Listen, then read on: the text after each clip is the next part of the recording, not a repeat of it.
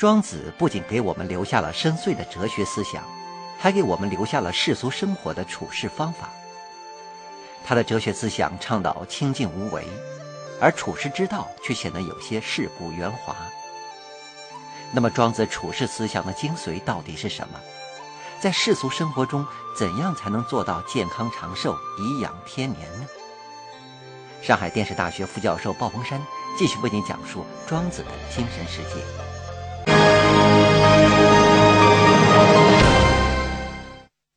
观众朋友，大家好。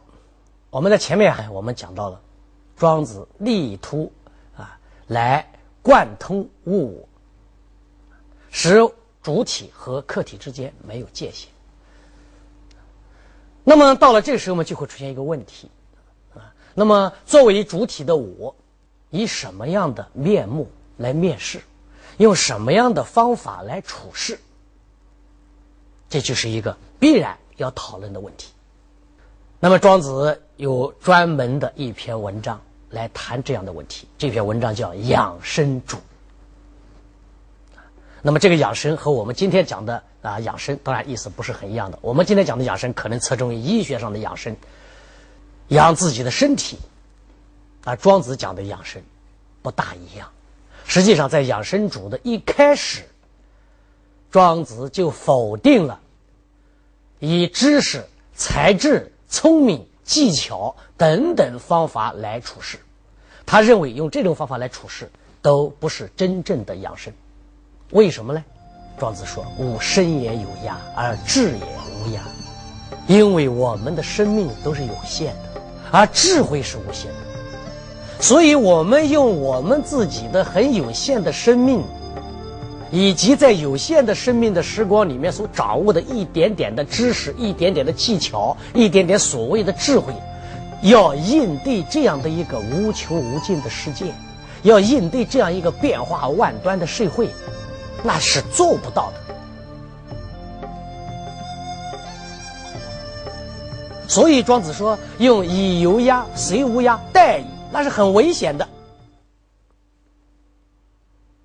这地方实际上包含着庄子的一个推论，对吧？生命有限，时间有限，所以我们掌握的知识和智慧有限，而宇宙无限，社会无限，社会的变化无穷无尽，所以以有限的知识和智慧应对无穷无尽的社会的变化，肯定我们不可能达到真正的养生，这是危险的。庄子给我们提出了一个终极解决之道，要从根本上解决。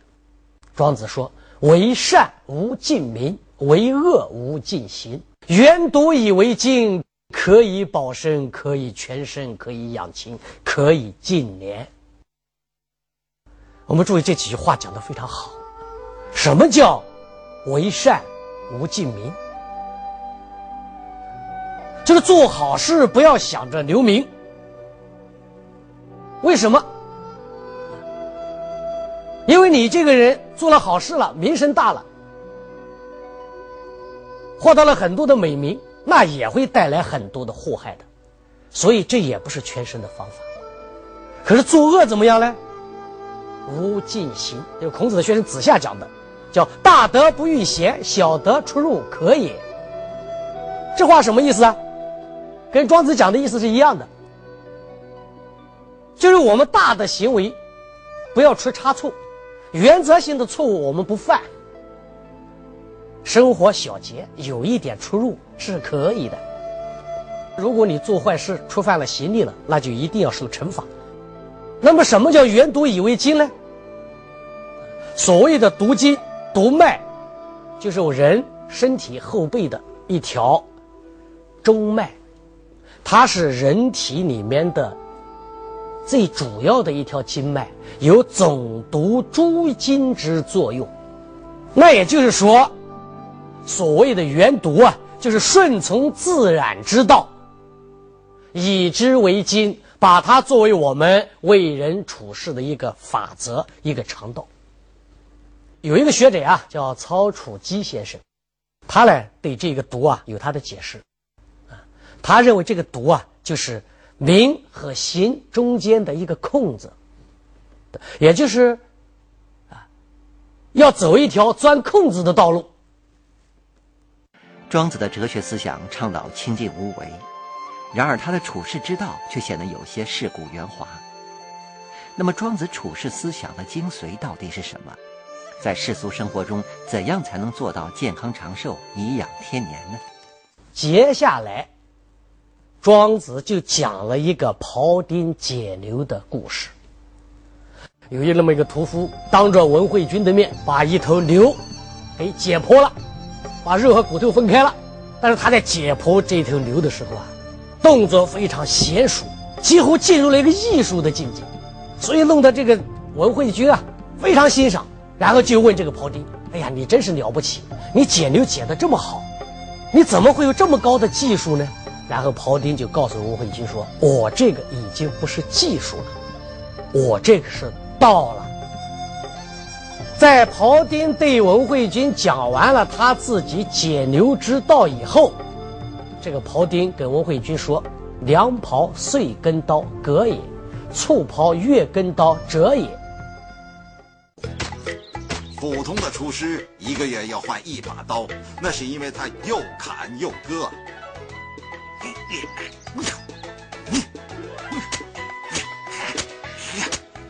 好的厨子一年才换一把刀，那是因为他只割不砍。我的刀用了十九年，好像刚从磨石磨出来一样的锋利。因为我不割，更不砍，我的刀锋只在牛身上的筋骨缝隙里游来游去，任意活动，所以牛完全没有痛苦而不知其死。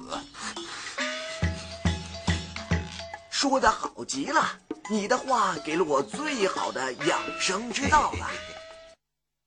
所以庖丁解牛包含着两个比喻，用牛来表示，比喻社会。比喻这个世界，用刀来比喻我们自己。那么要保养好刀子，必须了解牛。那么同样，要保养好自己，也要了解社会。所以养生之道的要点有两个：第一，要知道社会总有空子，然后你把它找出来。这也就是庄子讲的“读”吧，“原读以为经”的“读”，也就是指社会上的空子。然后你就顺着这样的空隙去运行。实际上，庄子是什么呢？庄子是在提醒我们：万物万事、自然社会总有规律。你找到这个规律，顺应这个规律，利用这个规律，就可以应付玉如，就可以养生。第二，要修炼好自己，要让自己尽量的变得扁平，变得圆滑，以至于无厚，就根本就没有厚度了。那么这样说也显得有一些庸俗，但实际上我们说，庄子也就是要我们怎么样呢？更有适应性，更少冲突性。从某种意义上讲，我们讲啊，庄子的养生哲学实际上就是夹缝中生存的技术。这实际上是庄子对这个社会，对他那个时代的社会啊，有一种非常切身的感受之后。他才给我们提出这样的养生之道的。他觉得这个社会对人是构成了巨大的压迫，人要在这个社会里面生活实在是太艰难，处处都要碰壁，处处都有人找你岔子，处处你都要碰钉子，所以他就告诫我们，要学会在夹缝中生存，要学会在盘根错节的社会中。游刃有余，这种养生之道，说白了，也就是专制社会中的养生之道。它的基本的诀窍是什么？就是通过压缩主体精神与人格，来换取苟且偷生的空间。所以，我们可以这样讲：庄子的这样的啊养生思想，实际上是。相对于专制社会而言的，庄子生活在充满杀戮的战国时代，所以庄子的处世之道实际上就是学会如何在夹缝中求得生存的办法。他把臣子陪伴君王比喻成伴君如伴虎，教会臣子审时度势、顺势而为。那么臣子该如何与君王相处呢？庄子又是如何明哲保身的呢？在《善信》这篇文章里面，庄子有这样的感慨。这句话我们以前也简单提到过，啊，他说：“古之所谓隐士者，非佛其身而佛见也，非闭其言而不出也，非藏其志而不发也。”很显然，不是我自己愿意这样的。古代的隐士，并不是他愿意附身而不愿意出来，并不是愿意他藏起自己的智慧，而不愿意发表，并不是因为他自己闭口不愿意说话。时命大谬也，是时代，是命运，不是我们愿意有这样的生活，不是我们愿意用这样的一种方式去生活，而是我们不得已。那么既然如此，那么庄子就说了，有时候我们就要看时代，当时命而大行乎天下。如果时命好，那你就大行乎天下。你就随着时代一同发展，一同进步。这个时代是风是浪，那你就乘风破浪。可是如果你不当时命怎么办呢？那就只能大穷乎天下。时命不好，那你只好认命，你只好穷途末路。这个时候怎么办？庄子说：“深耕临极而待。”深根临极，这实际上也是一个很好的一个成语。深根就是深藏根本，临极就是安息你自己的心灵。这个极就指我们内心的心灵。时运不好，不要出头，藏起你的根本，安息你的心灵，然后慢慢的等待着时机。庄子说，这就是存身之道也。这就是在这样的社会里面。养生之道。那么，如果说这个话说的还有一点抽象的话，那我们来看看下面一个故事。在《人间世》里面，庄子讲了这么一个故事：说有一个叫严鹤的人，要被请去做魏国太子的师傅，然后他向魏国的一个大夫叫屈伯玉求教。有人天性嗜杀。如果放纵了他，就会危害国家；如果劝他向善的话，就会先危害自己。那个人通常只看到人家的过失，而看不到自己的过失。对付这种人要委婉，不要激怒他。像婴儿一样，你也装成是婴儿一样。他颠三倒四，你也装成颠三倒四一样。先使他觉得你和他是同类，慢慢的再想办法把他引导过来。我不太明白为什么事先要对他那么和顺呢？你没有看过螳螂吗？如果把他激怒了，他就举臂去挡住车轮，自以为力气很大。你若夸大自己的才能去触犯他，那就和螳臂挡车一样危险。在做了这个比喻之后，徐伯玉又告诉严鹤养虎之法。养虎有什么方法呢？说养虎的人呢，从来不敢用活物去喂养老虎，因为用活物去喂养老虎，老虎在扑杀活物的时候会激起老虎的凶残的怒气，激起它的杀心。同样，养虎的人也从来不拿整个的一个动物去喂养老虎，也是因为这个养虎的人担心，老虎在撕裂动物的时候也会诱发老虎的暴力凶残的秉性。这就是善于养虎的人，要根据他的本性，要顺着他的心情。所以屈伯玉说，老虎与人并不同类，但是呢，他却愿意向饲养他的人摇尾乞怜。哎，一个人能够让老虎向他摇尾切铃，凭什么？就是因为这个养虎的人能够顺着老虎的性子。可是为什么有些人被老虎杀了呢？那就是因为触犯了老虎的性情。徐伯玉的这个比喻啊也是非常好。因为他在这个比喻里实际上说了一个问题，什么问题呢？就是那些权势之人，不仅无法无天，而且完全不是人性，是兽性。这也是庄子对他那一个时代的诸侯们的认识。我们中国俗语里面有一句话叫“伴君如伴虎”，这个成语也就来自于庄子这个地方的这一段话。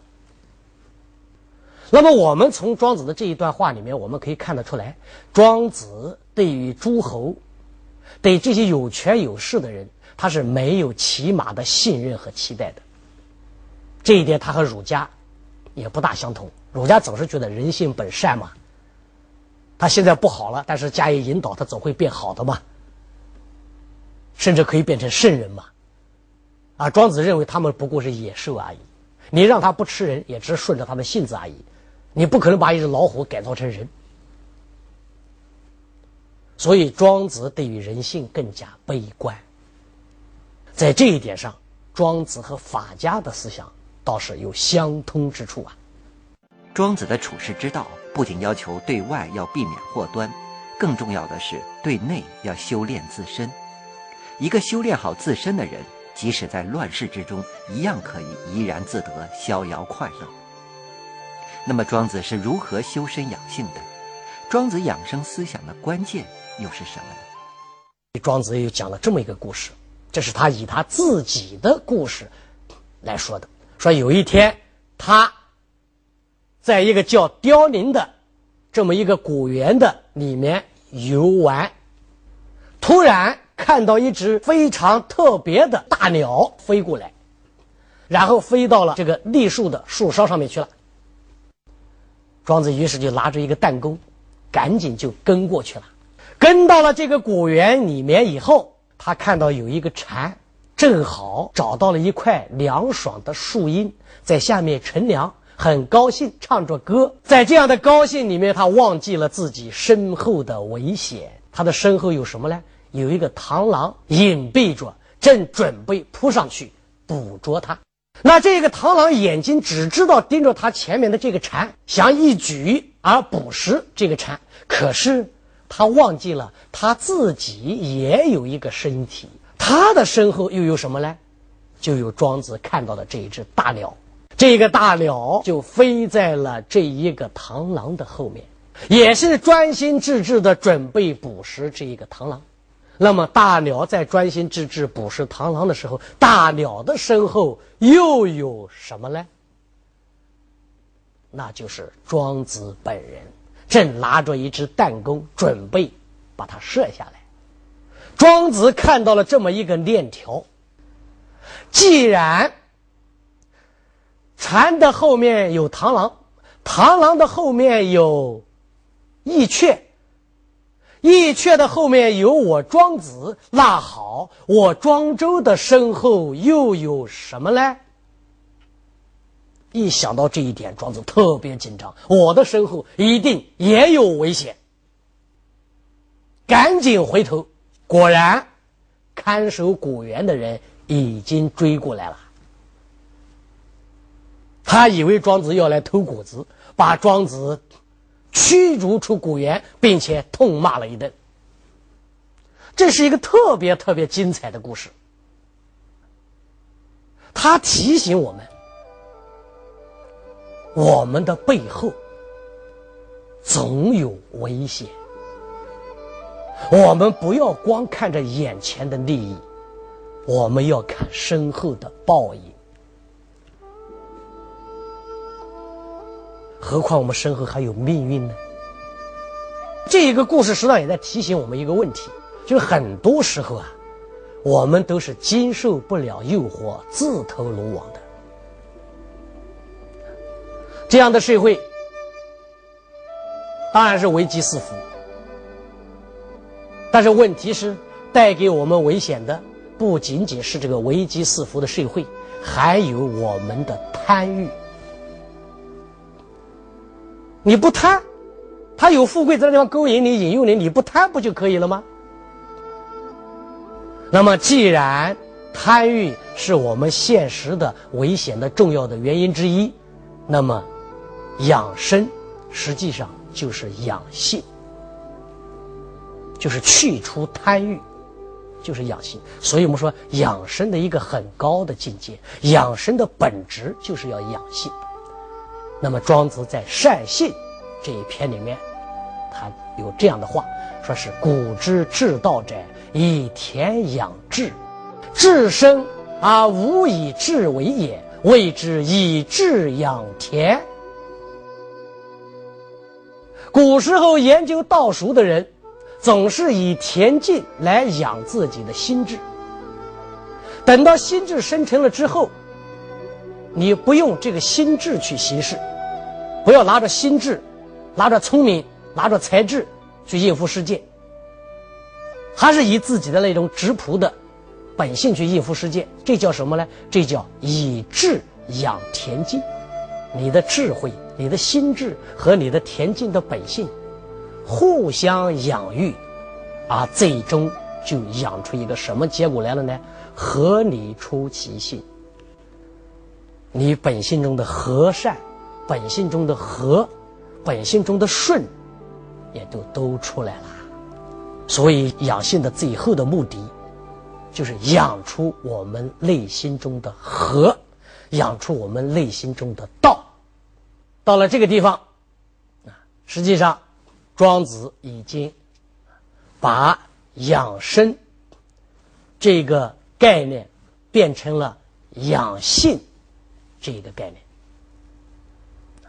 告诉我们了，养生思想的关键就在于养性。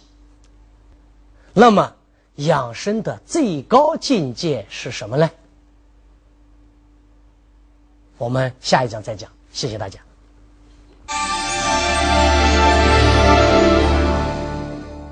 在人生的道路上，无论我们奔跑的有多快，或是到达了一个怎样的人生高度。